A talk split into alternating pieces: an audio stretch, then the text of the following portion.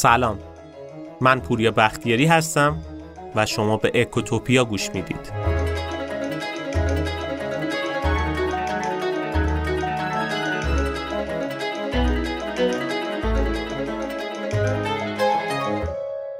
قصه بخش مهمی از زندگی ماه. یه قسمت فراموش نشدنی از بچگیامون. قصه که مام بزرگ تعریف می‌کرد مثل بوز زنگوله پا نمکک، نخودی و خیلی داستانهای دیگه که توی اون دوران برام می‌گفتن. یا مثلا قصه هایی که توی کتابا میخوندیم یا مثل قصه کاپیتان سوباسا قصه های آقای حکایتی و شاید برای قدیمی ترا یا اونایی که بیشتر قصه باز بودن قصه های صبحی.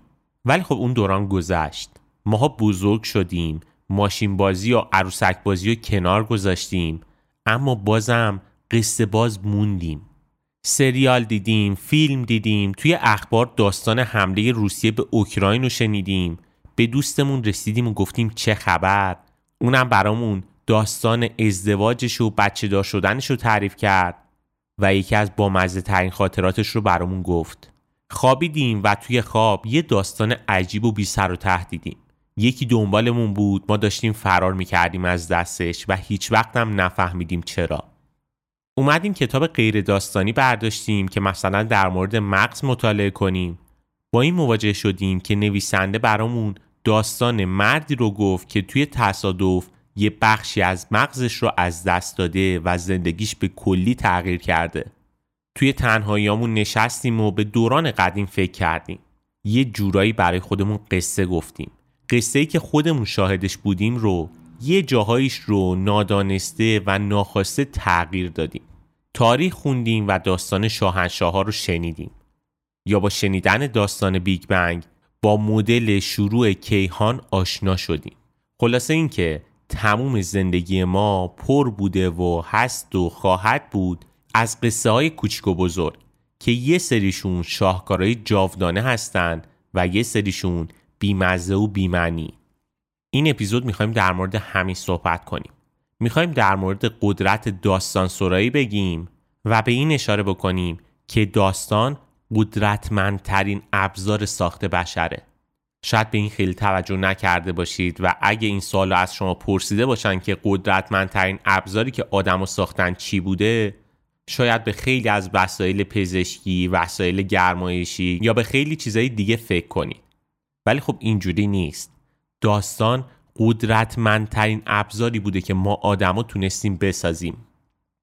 و از اونجایی که خود ما هم توی اکوتوپیا داستان رو خیلی دوست داریم و به مدلی قصه گو هستیم توی پادکست سعی می‌کنیم داستانها و قصه های مختلفی رو بگیم دیدیم بد نیست اصلا یه اپیزود رو بیایم به همین موضوع اختصاص بدیم.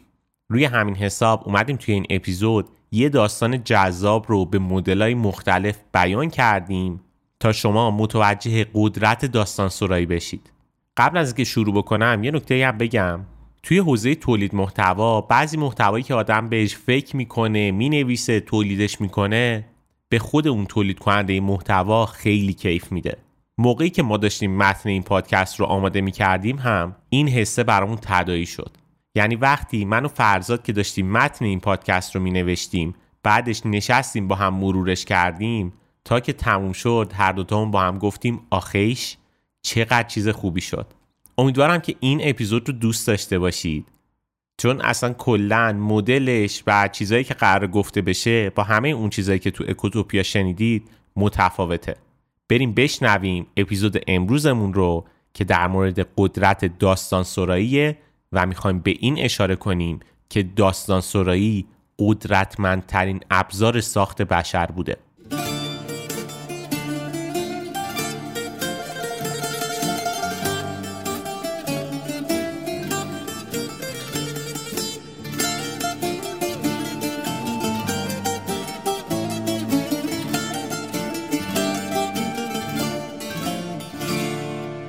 داستانها به شکل عجیب غریبی درک ما رو از جهان می‌سازن.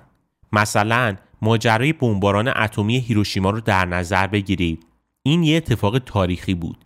یه رخدادی که ثبت و ضبط شد. اما خب نوع روایت این قصه می‌تونه برداشت ما از این رخداد رو به طور کامل تغییر بده. پس گوشتون رو به من بدید چون می‌خوام این روایت رو به چند مدل مختلف داستانش رو بیام براتون بگم. که بهتر موضوعمون رو متوجه بشید داستان اول اینطوریه در ششم و نهم آگوست سال 1945 دو بمب اتمی به دستور ترومن رئیس جمهور آمریکا روی شهرهای هیروشیمای ناکازاکی افتاد. حدود 220 هزار نفر با همین دو بمب کشته شدند که بیشتر از 200 هزار نفر اونا غیر نظامی بودند. شدت انفجار به حدی بود که آدمای نزدیک به مرکز انفجار تبخیر شدند. بارون رادیواکتیو که بعد از انفجار بارید باعث شد مردمی که از شدت تشنگی از این آب نوشیده بودند از درون متلاشی بشن این فجی ترین حمله نظامی در طول تاریخ بود که باعث شد بعد از این بمباران ژاپن بی قید و شرط تسلیم بشه خب توی این روایت ما با دو تا شهر مواجهیم و یه آدم دیوونه که حتی متعصب ترین میهم پرستای آمریکا هم نمی‌تونن دلیل انداختن بمب دوم رو توی ژاپن توجیه کنن. این یه فاجعه بزرگ انسانی بود. یه داستان تلخ. یه طرف دو تا دولت وحشی قرار دارن. یکی تو آمریکا و یکی تو ژاپن. یه طرف دیگه هم مردم عادی که گیر کردن بین این دو تا آدم دیوونه. خب تا اینجا رو داشته باشید. بریم داستان دوم رو بشنویم.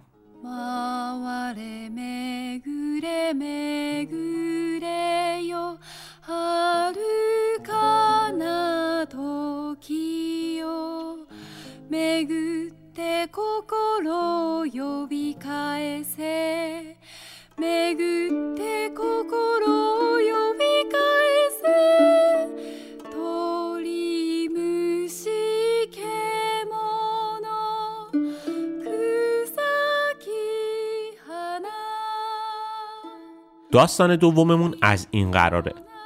با ژاپنی طرف هستیم که کنترلش کاملا به دست نظامیایی افتاده که سرکوب داخل رو به جنگ با خارجی ها مقدم می‌دونن. کن پنتای یا پلیس ضد شورش آزادی کامل برای ایجاد ترس و خفقان بین مردم داره. غذا و سوخت به شکل سهمیه‌ای به مردم داده میشه و دولت به هر کسی که مشکوک بود غذا نمی‌داد. فقر و گرسنگی و ظلم در بالاترین حد خودش بود ژاپن به عنوان جسد زنده خدای خورشید معرفی می‌شد. رویای ژاپن هاکو ایچیو یا تسلط بر تمام جهان و ایجاد یک حکومت جهانی ژاپنی بود. از حمله به کشورهای همسایه و رقم زدن فجی ترین جنایات جنگی هم هیچ ابایی نداشت.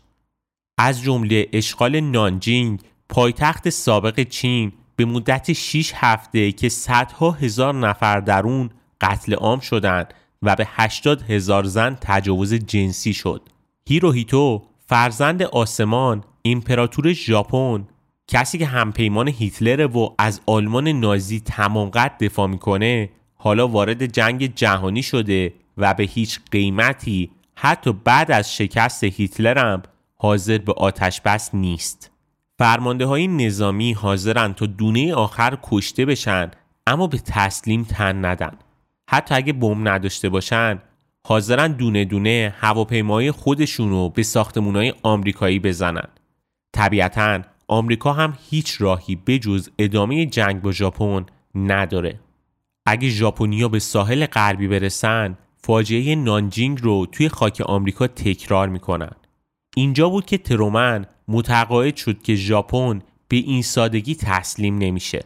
اما خب آمریکا سالها درگیر جنگ بود و نیروهای نظامی آمریکا ضعیف شده بودند. ترومن باید انتخاب می‌کرد که آیا می‌خواد ادامه جنگ میلیاردها دلار هزینه اضافی به آمریکا تحمیل بشه یا از بمبای کمک بگیره که برای مقابله با آلمان نازی قبلا براشون هزینه کرده. ترومن می‌خواد ده ها هزار نفر ژاپنی رو به کشتن بده یا با ادامه جنگ علاوه بر کشته شدن هزاران ژاپنی هزاران سرباز آمریکایی رو هم به کشتن بده. ترومن قانع شده بود که اگه شوروی که تموم دانش لازم برای ساخت سلاح هسته‌ای رو داره به بم دست پیدا کنه دیگه نقطه پایانی برای یه جنگ هسته‌ای وجود نداره. دیگه ترومن قانع شده بود که اگه امروز این دوتا شهر کوچیکو نزنه بعدا باید شاهد بمبارانه توکیو و البته شهرهای غربی آمریکا باشه. انتخاب بین میلیاردها دلار هزینه اضافی و به کشتن دادن سربازای آمریکایی و در خطر انداختن مردم آمریکا با ادامه جنگ یا عقب وایستادن و پایان دادن به یکی از وحشی ترین تاریخ و البته گذاشتن یه نقطه پایان روی داستان سیاه جنگ جهانی دوم. نگید که ژاپن هیچ وقت نمی‌تونست آمریکا رو بزنه که شروع درگیری دو کشور از حمله ژاپن شروع شد. پس ترومن گزینه غیر از بمباران اتمی نداشت. اونقدر بمب روی ژاپن باید میریخت تا کل شخترین حکومت اون زمان تسلیم بشه و به جنگ جهانی دوم پایان بده. خب این داستان رو شنیدید. توی این قصه یه حیولا داریم به اسم ژاپن و یه گربه ای که یه گوشه گیر افتاده و راهی غیر از چنگ انداختن به صورت حیولا نداره. این کارو می‌کنه و نتیجهش میشه صلح و آرامش برای مردم هر دوتا کشور. اما بریم این داستان رو یه مدل دیگه هم روایت بکنیم.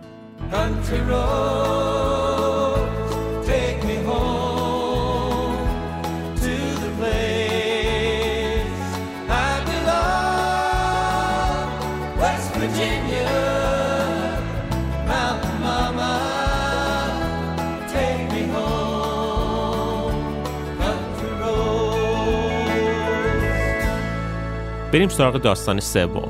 چه کسی هیولای ژاپن رو ساخت؟ ژاپن به ساکوکو یا سیاست کشور بسته پایان داده بود و مایل بود توی جهان نوین نقش موثری بازی کنه. اما ترس اصلی ژاپنیا این بود که به استعمار کشیده بشن. غرب نشون داده بود که توی استعمار و استمسار به هیچ کسی رحم نمی‌کنه. بعد از جنگ جهانی اول ژاپن از دنیا درخواست برابری نژادی کرده بود تا سفیدا خودشون رو از چشم بادومیا برتر ندونن. اما خب این اتفاق نیفتاد و این پیشنهاد رد شد. در پیمان دریایی واشنگتن ژاپن محکوم به پذیرش نسبت نابرابر تسلیحات در مقایسه با آمریکا و انگلیس شده بود. ژاپنیا توی خاک آمریکا از خیلی از حقوق مثل داشتن زمین یا حق اقامت منع شده بودند.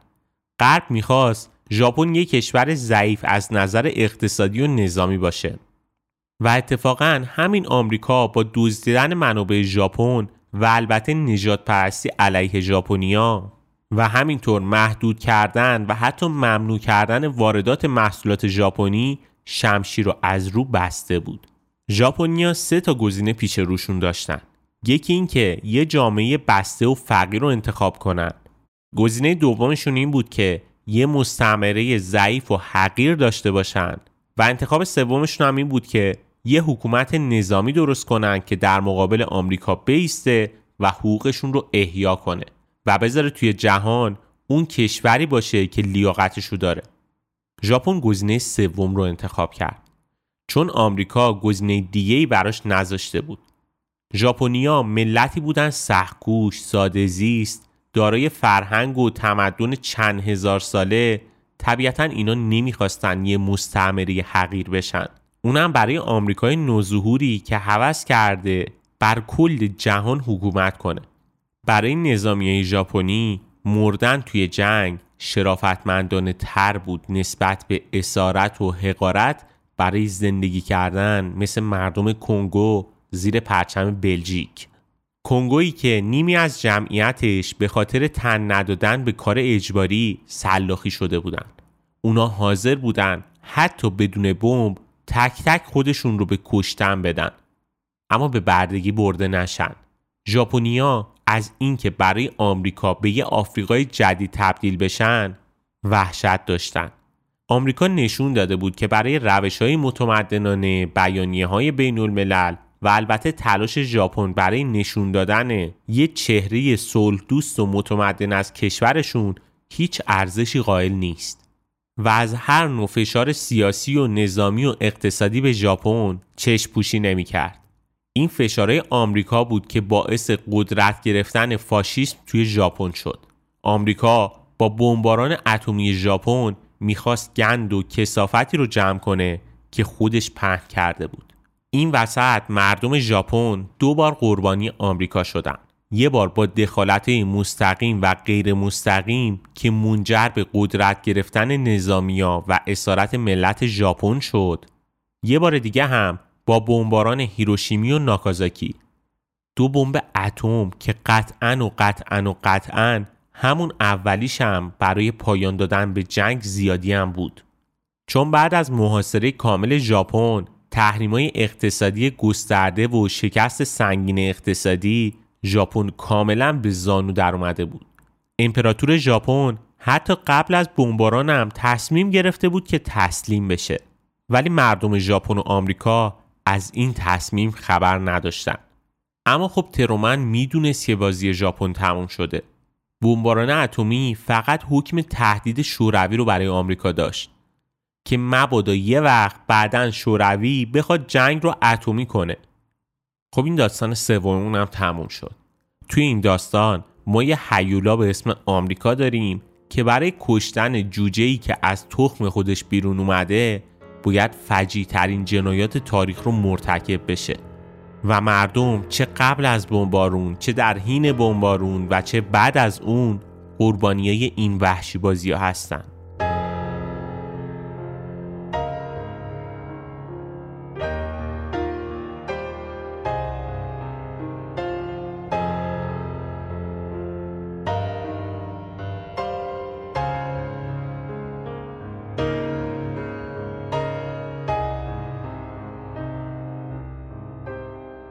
توجه داشته باشید بحث ما از گفتن این سه روایت نه دفاع از بمباران ژاپنه و نه محکوم کردنش.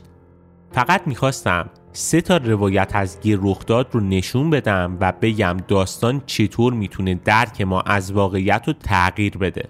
آمریکا دهها بلکه صدها برابر پولی که برای ساخت بمب اتم هزینه کرد رو برای خلق داستانایی خرج کرد که مردم دنیا رو متقاعد کنه که حملش به ژاپن منطقی بوده. اما اینکه ما کدوم داستان رو باور کنیم نگاه ما به دنیا رو عوض می‌کنه. یعنی ممکنه ما اون آدمی بشیم که باور داره پایان دادن جنگ به صورت یه باره اصلا خوب نبوده و بهتر بود که طی سالها آدما دونه دونه کشته بشن. ممکنم هست به اون آدمی تبدیل بشیم که میشه چشمش رو روی تبخیر شدن مردم بیگناه ببنده و از انفجار اتمی دفاع کنه. چیزی که جالبه اینه که هر کدومو که انتخاب می‌کنید خیلی خیلی سخته که بعدش با بحث و منطق بشه نظر شما رو عوض کرد. همونطوری که در ادامه هم توضیح میدیم ساختار فیزیکی مغز ما به شکلی تغییر کرده که یه داستان براش معقول تر از اون یکی در میاد. و چیزی که اینجا برای ما مهمه اینه که اهمیت داستان رو توی تفسیر جهان متوجه بشیم.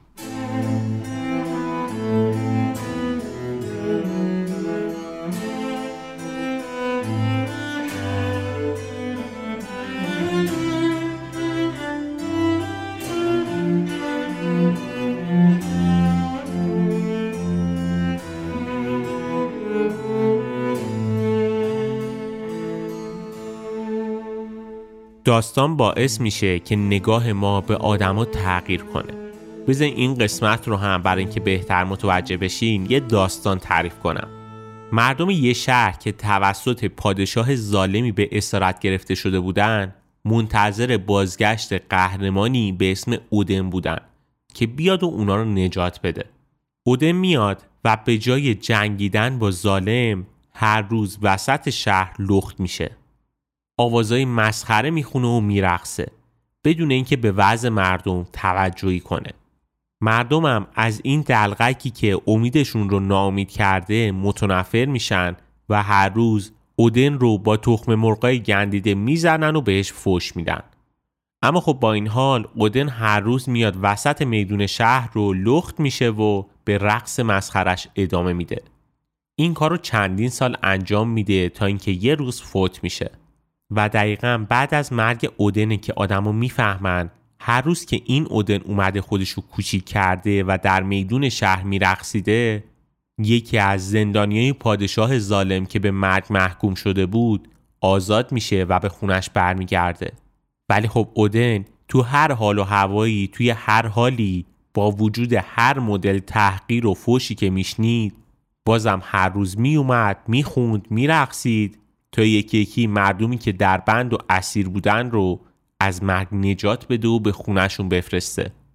وقتی اودن مرد زندان پادشاه دیگه تقریبا خالی شده بود و اودن فقط یه وصیت داشت. توی وصیت نامش نوشته بود با این همه مرد جنگی که من آزاد کردم شهر زیبامون رو آزاد کنید. این داستان رو برای این گفتم که به این برسم برای خود ما هم بارها پیش اومده که یه آدم بدبختی که از روز اولم ازش خوشمون نمی اومد وقتی داستانش رو شنیدیم از خودمون خجالت کشیدیم. بدبخت. چه کلمه قشنگی این بدبخت. آدمی که شاید استعداد داشته تلاش کرده همه کار کرده به هر دری زده اما بخت یارش نبوده. مشکل از خودش نبوده. فقط یکم شانس می‌خواسته که همونو نداشته این آدم بدبخت. اینکه آدمای شکست خورده رو در انتهای داستان تراژیکشون بدبخت بدونیم یا بازنده نگاه ما به این آدم رو تغییر میده.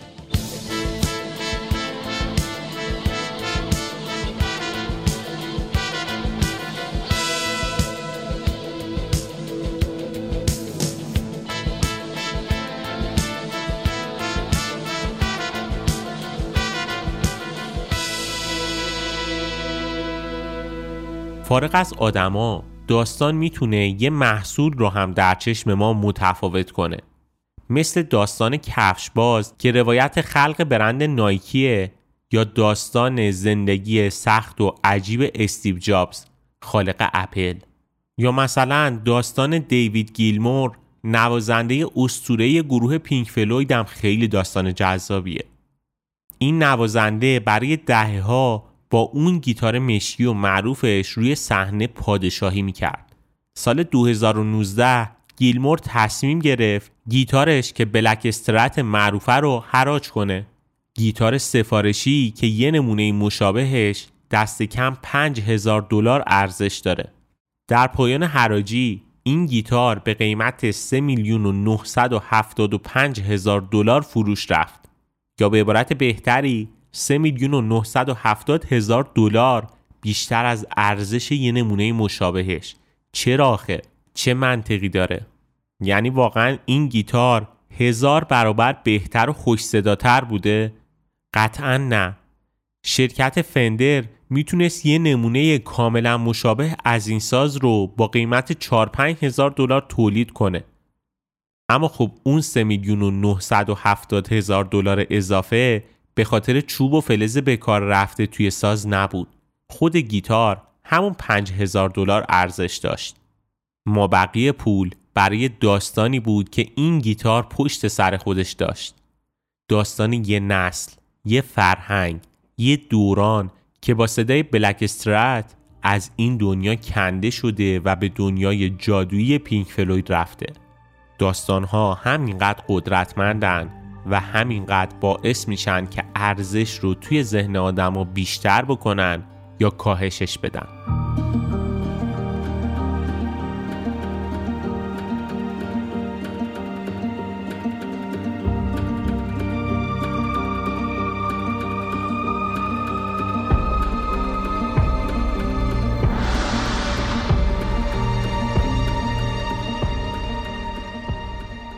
اگه داستان وجود نداشت یه بنای چند هزار ساله که روزی محل جشنهای بزرگترین امپراتوری تاریخ یعنی هخامنشیان بود هیچ فرقی با خرابه های یه شهر متروکه نداشت. اون چیزی که تخت جمشید رو استثنایی و متمایز می‌کنه داستانشه نه فقط برش سنگاش. اگه یه نمونه کاملا مشابه از بنای تاریخی مو به مو توی دوبی ساخته بشه هیچ وقت نمی‌تونه ارزشی مشابه تخت جمشید داشته باشه. چون تخت جمشید جاییه که واقعا خشایار شاه روش قدم گذاشته. واقعا انگار اینطوریه که مغز ما از طریق داستان جهان اطرافش رو می‌شناسه نه از طریق اندامای حسی. حالا که حرف تخت جمشید شد یه نگاهی به حیوانایی که روی سنگای تخت جمشید حکاکی شدن بندازید تمام این حیوونا در اوج ظرافت و زیبایی هستند غیر از یه حیوان. شیر. شیر تخت جمشید ناقص الخلقه و یکم زشت به نظر میاد. و خیلی به اون حیوان باشکوهی که ما می‌شناسیم و بهش سلطان جنگل میگیم شباهتی نداره. یال کم، صورت تو رفته، پیشونی برجسته، چشمای بیرون زده و پوزهی داره که انگار ناراحته. برید عکس رو ببینید. و بعد از اینکه عکس این شیر رو با شیر زنده مقایسه کردید برید یه نگاهی به شیر الله توی سوریه بندازید. به شکل عجیبی این شیرم همون قد زشته. شیرای مودیسی ایتالیا هم همینطور. مجسمه شیر کیندوس توی یونان هم همین شکلیه. عجیب نیست به نظرتون؟ از یونان گرفته تا ایران و سوریه انگار تمام مجسمه سازا که توی تراشیدن گاو و اسب و آدم مهارت زیادی داشتن با شیر خصومت شخصی داشتن و همیشه شیر رو متفاوت با واقعیتش ترسیم می‌کردن چرا واقعا؟ علتش چی بوده؟ داستان از این قراره که الگوهای باستانی برای ساخت مجسمه شیر اون حیوانی نبود که ما به عنوان شیر آفریقایی می‌شناسیم اونا می‌خواستن لو پرسیکا یا شیر ایرانی رو ترسیم بکنن. حیوانی که یال کمپشت پیشونی برجسته پوزه کوتاهتر و پاهای کوچیکتر از پسرموی آفریقایشون داشتن. به همین دلیل که این شیر از نظر ما بدقواره میاد. چون چشمای ما به شیر آفریقایی عادت کرده و الان اون تصویر رو به عنوان معیاری برای سنجش زیبایی شیر در نظر می‌گیریم. و هیچ درکی از لو پرسیکا حیوانی که توی دوران قاجار برای همیشه منقرض شد نداریم ولی خب اگه این داستان گفته می‌شد و این داستانم به گوش آدمای زیادی می‌رسید دیگه حالا مجسمه هایی که به نظرشون زش می اومدن حالا دیگه به عنوان یه تصویری از یه گونه با شکوه منقرض شده مورد ستایش قرار می گرفت.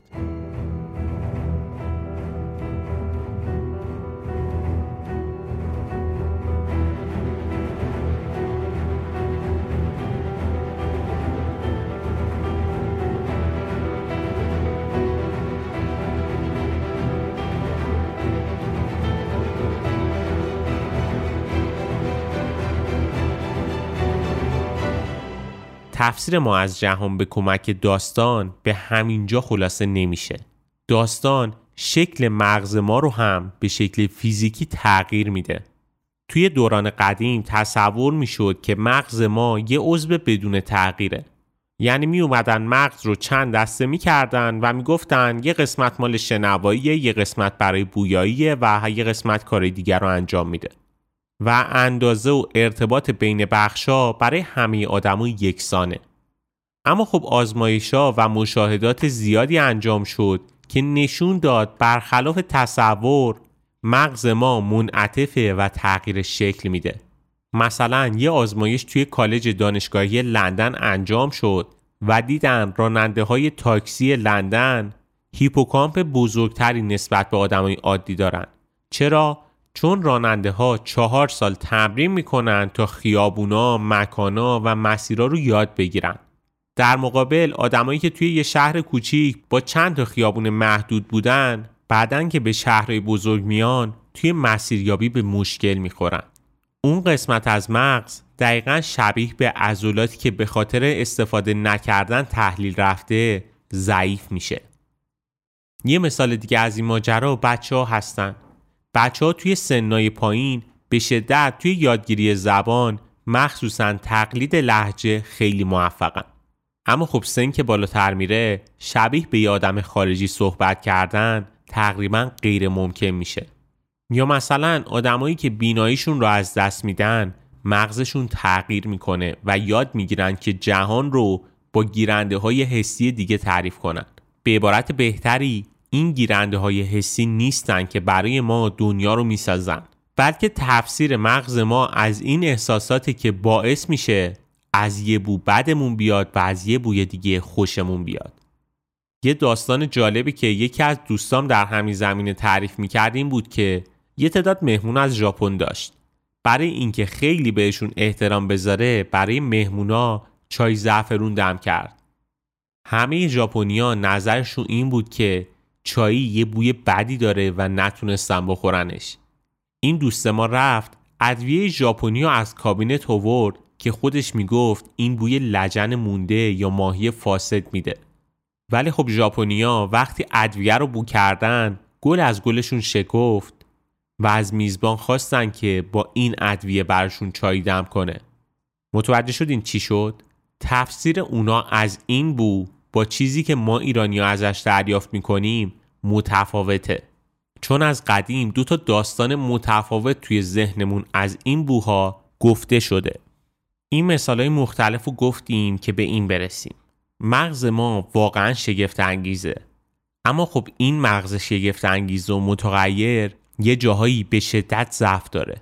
مثل تشخیص داستان از واقعیت. مثلا یه انیمیشن که هیچ کدوم از شخصیت ها شبیه به واقعیت نیستن می‌تونه شما رو بخندونه، بترسونه یا به گریه بندازه. یا حتی باعث تحریک جنسی شما بشه. ولی خب مغز شما متوجه نمیشه که این اطلاعات که دارید از بیرون دریافت می‌کنید واقعی نیستن. مغز ما واقعا از دیدن اون تصاویر میترسه. اگه اینطوری نبود پورنوگرافی که هیچ احساسات کلیدی مثل بو، حس لامسه و این چیزا رو برای هیچ کس نداره نباید تحریک آمیز می‌شد. اما در واقعیت مغز ما جای خالی این احساسات رو برامون پر می‌کنه و باعث میشه تصویرهای جنسی واقعا بتونن ذهن ما رو تحریک بکنن. نکته مهم ماجرا اینه که مغز ما این داستان براش جذابیت داره. اما خب اصرار در تماشای پرن چه اثری روی مغز می‌ذاره. این کار باعث میشه کم کم وابستگی مغز برای درک محرک جنسی از راه احساس بویایی و لامسه فاصله بگیره و صرفا متکی بشه به عناصر بسری به عبارت بهتری توی این حالت چشم پهتر میشه. فرایندی که بهش میگن آن ماسکینگ یا نقاب زدایی. یادم معتاد توی این وضعیت ممکنه دیگه نتونه از آغوش لذتی ببره. چون از اون فاصله نزدیک تصویر خیلی کمی دریافت می‌کنه و محرکای دیگه مثل بو و لامسه تاثیر خیلی کمی توی مغز این آدم داره. مغز این آدم تعبیر جدید از تحریک رو یاد می‌گیره و نکته اینجاست که برگردوندنش به حالت عادی دیگه کار راحتی نیست. نکته مهم اینجاست که پلاستیسیته مغز برای ما یه چرخه یا لوپ بازخورد درست می‌کنه. یعنی مغز ما از یه چیزی خوشش میاد دوپامین ترشح می‌کنه این دوپامین حکم پاداش رو داره حالا دفعه بعد دوباره اون چیز رو درخواست می‌کنه دوباره دوپامین ترشح می‌کنه و کم کم مغز ما این کار رو به عنوان یه عادت قبول می‌کنه. اثری که باعث میشه آدما به سیگار، به کار، به ورزش، خرید، سکس، پرن و اینستاگرام معتاد بشن. نکته مهم اینه که مغز بچه ها بیشتر از اون چیزی که فکر می‌کنیم در معرض این داستان قرار می‌گیرن. و این داستان ها خیلی بیشتر از چیزی که فکر می‌کنید روی شکلگیری مغز اثر دارن. مثل کارتونایی که بچه ها می‌بینن یا داستانایی که موقع خواب میشنون. توجه داشته باشید منظورم این نیست که اگه داستان آموزنده باشه بچه خوب رشد می‌کنه و اگه بد آموزی داشته باشه از دست میره. نه. مفاهیم پایه‌ای این ها مثل تهدید، نجات، قهرمان، فرشته، امید، آدم خوب، دختر پادشاه، دیو و خیلی چیزایی دیگه درک بچه رو از دنیای بیرون عوض می‌کنه. چون گفتیم دیگه مغز ما قادر نیست فرق بین داستان و واقعیت رو تشخیص بده. بچه روی یه تخت دراز کشیده و داره کلمات رو با حس شنوایی خودش میشنوه. اما مغزش می‌تونه کلمه ها رو به تصویر، بو، حرارت یا فشار تبدیل کنه.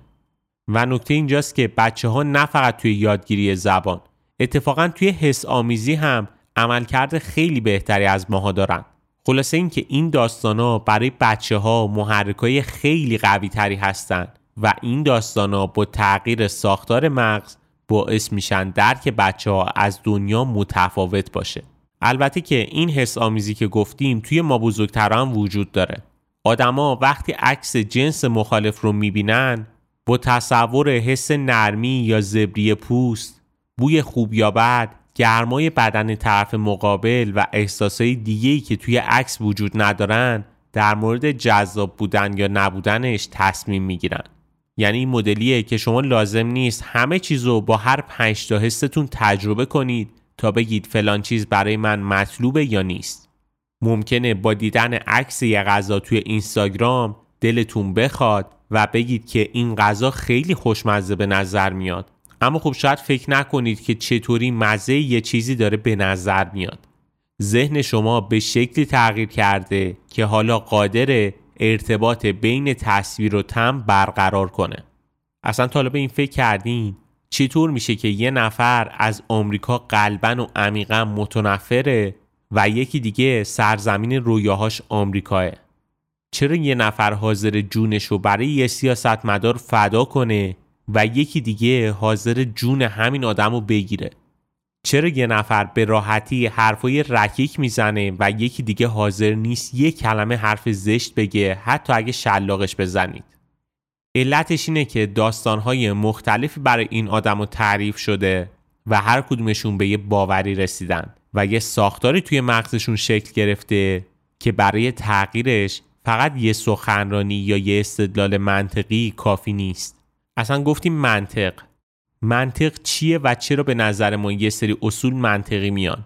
نقش داستان توی شکلگیری مغزی که بهش میگیم صاحب عقل سلیم چیه؟ یه نگاه به طرفدارای یه تیم فوتبال بکنید. اینا به هیچ قیمتی حاضر نیستن تیم محبوبشون رو عوض بکنن. اما اینکه شما مثلا طرفدار استقلال باشید یا پرسپولیس تقریبا یه فرایند تصادفیه. این طرفداری به قدری براشون تکرار شده که حالا حتی نمی‌تونن تصور کنن که یه روز برن تیم حریف رو تشویق کنن. اینجا اون سوال عمیق و فلسفی و تاریخی پیش میاد. اگه همه بازیکنهای پرسپولیس به استقلال برن و تمام استقلالیا بیان پرسپولیس طرفدارای دو آتیشه این تیما توی دربی بعدی کدوم تیم رو تشویق می‌کنن؟ به احتمال زیاد همون تیم قبلی خودشونو. همیشه هم دیدیم. با اومدن و رفتن بازیکنهای جدید هوادارا تیمشون رو عوض نمی‌کنن. چرا؟ چون توی داستانی که طی سالها برای خودشون تعریف کردن نقش رنگ قرمز و اسم پرسپولیس مهمتر از آدمایی مثل آبدزاده و بیرانوند بوده. اما بیاین یه بار دیگه به بمباران ژاپن برگردیم. دیدیم داستان می‌تونه جبهه خیر و شر رو عوض بکنه. اما مهمتر از اون بخش مهمی از این که ما باور داریم به خیر و شر و توی هر قصه ای می‌خوایم آدم خوب و بد و پیدا بکنیم اینو همش ناشی از داستاناییه که از کودکی تا امروز شنیدیم. شاید خیلی از این قصه ها رو فراموش کرده باشیم اما این قصه ها شکل مغز ما رو برای همیشه عوض می‌کنن. این چیزی که ما امروز هستیم و درکی که از دنیا داریم بخش مهمیش مربوط میشه به اینکه چه قصه هایی رو شنیدیم. طبیعتا منظورم فقط قصه های مادر بزرگا نیست. یه تبلیغ تلویزیونی یه خاطره که یه نفر تعریف کرده یه فیلم سینمایی یا حتی تخیلاتی که توی تنهایی خودمون داشتیم مغز ما اینا رو باور کرده. دقیقا مثل آزمای شونده هایی که با تخیل وزن زدن تونستن 22 درصد قدرت عضلات خودشون رو تقویت کنن. و بد نیست بدونید که این عدد برای کسایی که واقعا با وزنه تمرین کرده بودن 30 درصد بود. حالا بیایم به مغزی فکر کنید که توی اینستاگرام هر سی ثانیه در معرض یه داستان قرار می‌گیره. مغزی که تموم سفراشو با نقشه های گوگل و Waze داره انجام میده. مغزی که موسیقی های پر سر و صدا و سریع و کوتاه و دو سه دقیقه ای میشنوه. مغزی که مدام به دنیا وصله و اخبار شرق و غرب کره زمین رو دنبال می‌کنه. مغزی که درست یا غلط با سرعت عجیبی در حال بمباران شدنه و برای اون آن ماسکینگی که گفتیمم دیگه فرصتی نداره. چه بلایی قرار سر این مغز بیاد؟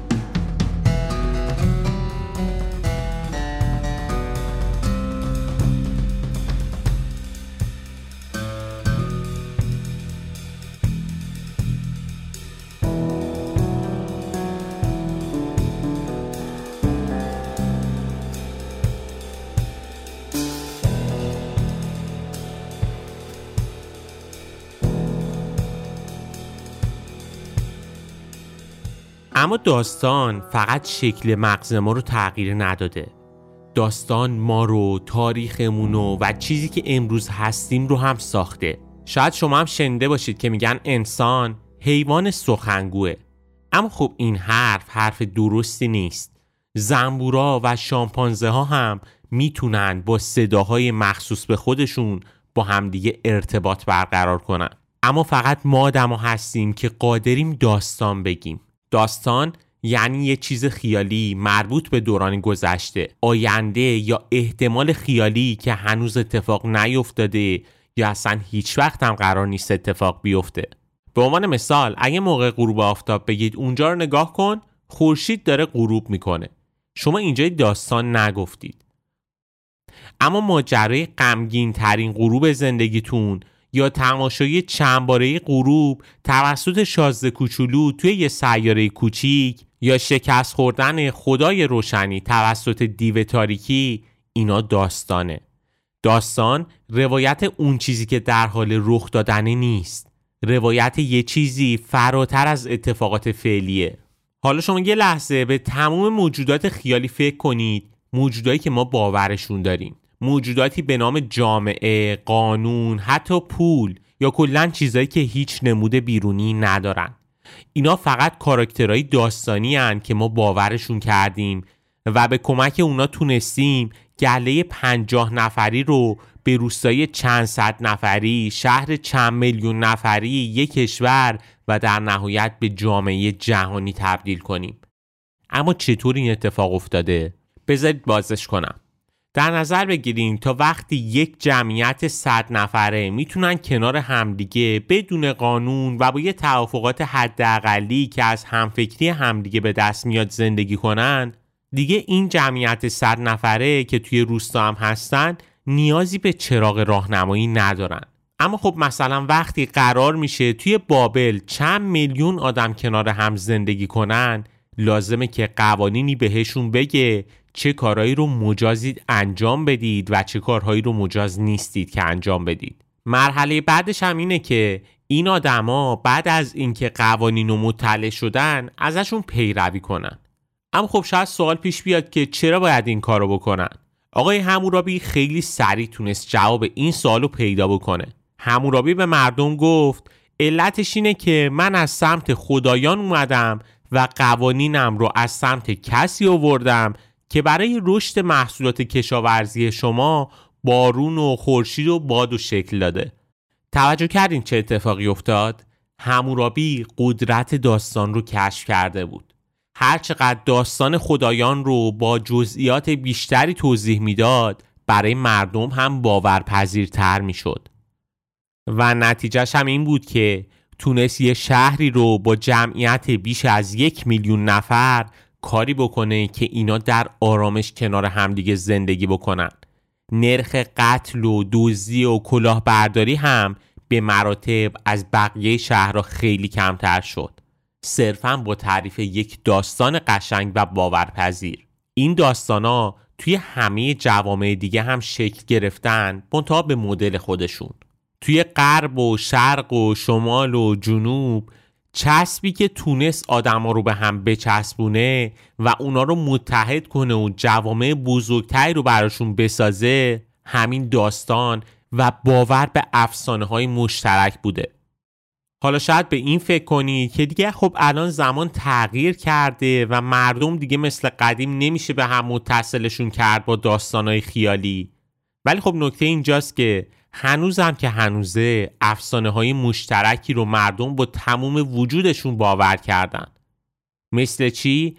مثل برابری انسان ها، حکومت قانون، فواید دموکراسی، مفهوم سرمایه داری همه اینا داستان های قشنگی بوده که آدمای خیلی زیادی باورشون کردن.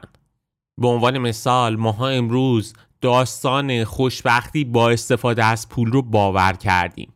قبول کردیم که خوشبختی و پول دو تا مفهوم معادل همدیگه هستن و قبول کردیم که آدمای خوشبخت و سعادتمند اونایی هستن که با کفش چرمدوز و ساعت رولکس و ماشین مرسدس بنز توی خونه های بزرگ زندگی می‌کنن. این افراد نظر کرده به این خاطر به بهشت وارد شدن که قوانین خدای پول رو به درستی رعایت کردند و زندگی خودشونو وقف خدای خدایان کردند. اینا صبح زود برای عبادت خدای پول از خواب بیدار شدن و تا دیر وقت کاری جز بندگی این الهی بخشنده انجام ندادند. حالا سرگذشت این قدیسا در قالب داستانای عبرت آموز و الهام بخش به صورت کتاب و فیلم در میاد تا چراغ راه آیندگان باشه واقعا دنیای امروز با گذشته خیلی تفاوتی نکرده. صرفا ظاهرش عوض شده. مدل کارا و رفتارا عین گذشته است. ماها محصولات تجاری و جایگزین اساطیر رو بتها کردیم. یعنی قدیم اینجوری بود که بت پرستی می‌کردن و به بت عشق زیادی میورزیدن. امروز به گوشی و تکنولوژی و کفش و ماشینای جدیدی که داریم می‌بینیم. پس مدلمون همون مدله. داستانمون عوض شده. مثلا امروز داستان کفش باز رو می‌خونیم تا علاقمون به برند نایکی خدای البسه ورزشی توی جهان مدرن تقویت بشه. یا ماجرای استیو جابز رو می‌خونیم با اون پایان دراماتیکش. داستان جذاب و حیرت انگیزی که باعث شده توی پذیرش و حتی گاهی پرستش اپل بهش لقب خدای فناوری توی جهان مدرن بدیم. یا مثلا شاید هیچ کدوم از ما از نزدیک حتی لامبورگینی، فراری، تسلا هیچ کدوم اینا رو ندیده باشیم. اما به راحتی می‌تونیم در مورد برتریا و ویژگی های این ماشینا حرف بزنیم. چون داستانشون رو شنیدیم و داستان جذابی بودن. داستان تولد این خداها رو برامون تعریف کردن و در مورد برتری هر کدومشم با همون بحث کردن و قانعمون کردن. واقعا داستان ابزار خیلی قدرتمندیه. خیلی از رفتارا، تفکرها و اتفاقات که امروز داره رقم می‌خوره به خاطر داستانی بوده که ازش شنیدیم و باورش کردیم. اگه امروز شعار برابری نژادی میدیم به خاطر اینه که داستانهای خیلی زیادی مثل کشته شدن برده های سیاه توی مزرعه های کاوچو رو شنیدیم و باورشون کردیم. داستان غمگین و تراژیکی که هر کسی رو تحت تاثیر قرار میده و همین داستان ها باعث شده که امروز به برابری نژادی مثل یه قانون آسمونی و الهی باور داشته باشیم.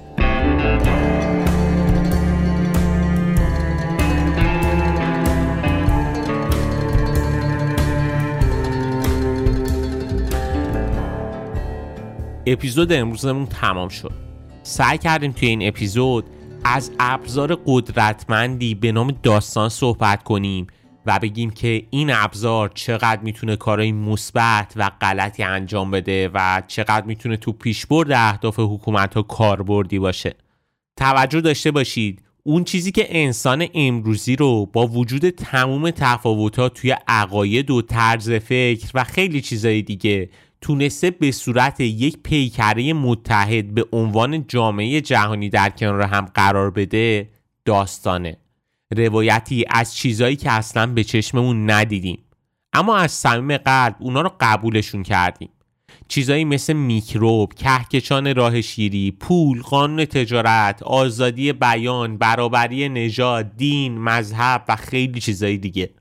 و حالا که به پایان اپیزود رسیدیم و قدرت داستان رو متوجه شدی که چقدر قدرت قوی داره احتمالا حالا بیشتر متوجه نقش دین و اهمیت مذهب برای دولت ها و حکومت های مختلف میشید یکی از ابزارهای قدرتمند مذهب داستانه. مبلغان مذهبی داستان سراهای بی هستند داستانهای قشنگ و باورپذیر رو روایت می‌کنن. تا افراد خیلی زیادی رو با خودشون همراه و متحد کنن. و باز اینم از دوران قدیم تا الان خیلی تفاوتی نکرده. یعنی همونطوری که همورابی رو اشاره کردیم تو دوران قدیم چه کاری انجام می‌داد حکومت های مختلف هم تو سراسر سر دنیا سعی می‌کنن از این ابزار در راستای اهداف خودشون استفاده کنن. این داستان خیلی چیز عجیبیه. داستان رو که از ما بگیرن ما دوباره به حیوانای ضعیف و دوپا تبدیل میشیم. اونم با کله گنده پوست بدون مو و ناخونای شکننده. شاید باورش سخت باشه. ولی فرق یه انسان متمدن شهروند ایرانی درستکار کتابخون مدیرعامل یه شرکت تجاری با حیوانای معمولی که می‌بینیم تو کوچه و خیابون فرقشون فقط توی یه کلمه خلاصه میشه. داستان. این داستان قدرتمندترین ابزار ذهن ماه که می‌تونه خیلی مسیر زندگی ما رو عوض بکنه. کل اپیزودو گفتیم که اولا به اهمیت داستان سرایی و روایتهایی که گفته میشه پی ببریم. دوم اینکه این نکته رو به خودمون یادآوری کنیم که مغز ما هرچند کمتر از بچه ها اما هنوزم قابل تغییره. اینکه شما به مغزتون چه داستانی بدید تا چه تصویری از جهان پیدا بکنه انتخاب خودتونه. می‌تونید تفسیر از جهان رو بر مبنای شاهزاده خانم دیزنی طراحی بکنید که توی یه قلعه نشسته و منتظره که یه دلاور مردی بیاد و نجاتش بده. یا توی داستانهای مونونوکه و ناوشیکا ساخته این میزاکی. زنای قدرتمندی که یه دنیا رو از نابودی نجات میدن. پس توجه داشته باشید. شاید یه فیلم خندهدار یه فیلم بزن بزن یه فیلم سکسی مثل یه نخ سیگار پاداش آنی داشته باشن. اما این بار که شما خواستید یه فیلم یه صحبت یا یه کتاب انتخاب بکنید به این فکر کنید که اثری که این داستان روی مغز شما می‌ذاره ممکنه تصویر دنیا رو توی ذهنتون تا مدتها تغییر بده. با این نگاه یکم وسواس توی انتخاب داستان کار عاقلانه ای به نظر میاد. پس مراقب داستانایی که میشنوید باشید و از اون طرف هم حواستون باشه داستانهایی که دارید برای آدمای مختلف روایت می‌کنید ممکنه اثرهای خیلی زیادی روشون داشته باشن. مخصوصا اگر شما صاحب فرزند هستید این قسمت باید خیلی خیلی وسواس بیشتری به خرج بدید و داستانهایی رو براش تعریف کنید که تصویر آینده قشنگتری برای اون آدم داشته باشه. و توصیه آخرم این که حواستون به رسانه ها باشه. وقتی یه اتفاق خوب یا بدی میفته باید به این نکته توجه داشته باشید که دولت مردای مختلف پولای خیلی زیادی دادن تا داستان جذاب خودشون رو رسانه ها روایت کنن. دیگه اینجا براتون چند مدل مختلف یک داستان رو تعریف کردیم که ببینید چقدر می‌تونه توی دیدگاه ما اثرگذار باشه و ذهن ما رو تغییر بده. این خیلی خیلی عامل مهمیه. سعی می‌کنیم توی اپیزودهای آینده اکوتوپیا یک اپیزود در مورد سواد ای صحبت کنیم که اونجا بهتر متوجه این مسائل بشید و کمتر در دام شیطنت های رسانه بیفتید و بتونید اخبار درست و از اخبار فیک تشخیص بدید.